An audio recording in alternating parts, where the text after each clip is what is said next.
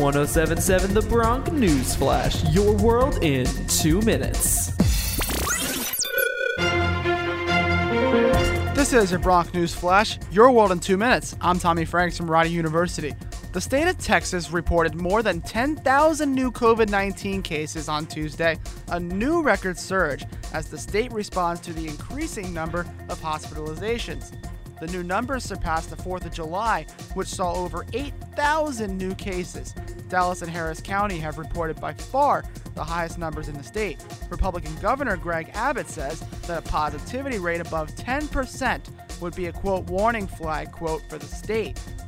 Hey, Rider students, I'm sure most of you have the new and now famous social media app called TikTok. Well, you won't like this. The United States is considering a ban on the app being used in this country. The reason? The company is accused of having the Chinese government on as partners, and some Americans are concerned about their personal data. Here's Secretary of State Mike Pompeo. With respect to Chinese apps on people's cell phones, I can assure you the United States will get this one right too, Laura. I don't want to get on. I don't want to get out in front of the president, but it's something we're looking at. Fox News, the state of New Jersey is now accepting applications for a rental assistance program for low to middle income households. The program offers six months of assistance. Residents who qualify would be responsible for 30% of their rent, while the state will take care of 70% of the rent.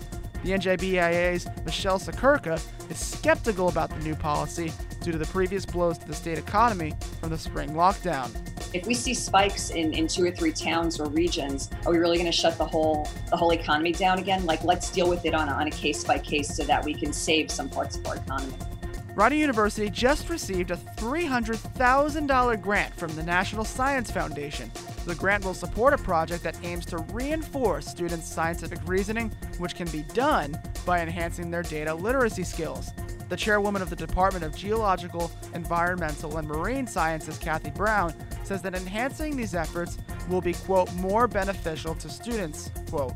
And that is your Bronc News Flash, your world in two minutes. I'm Tommy Franks.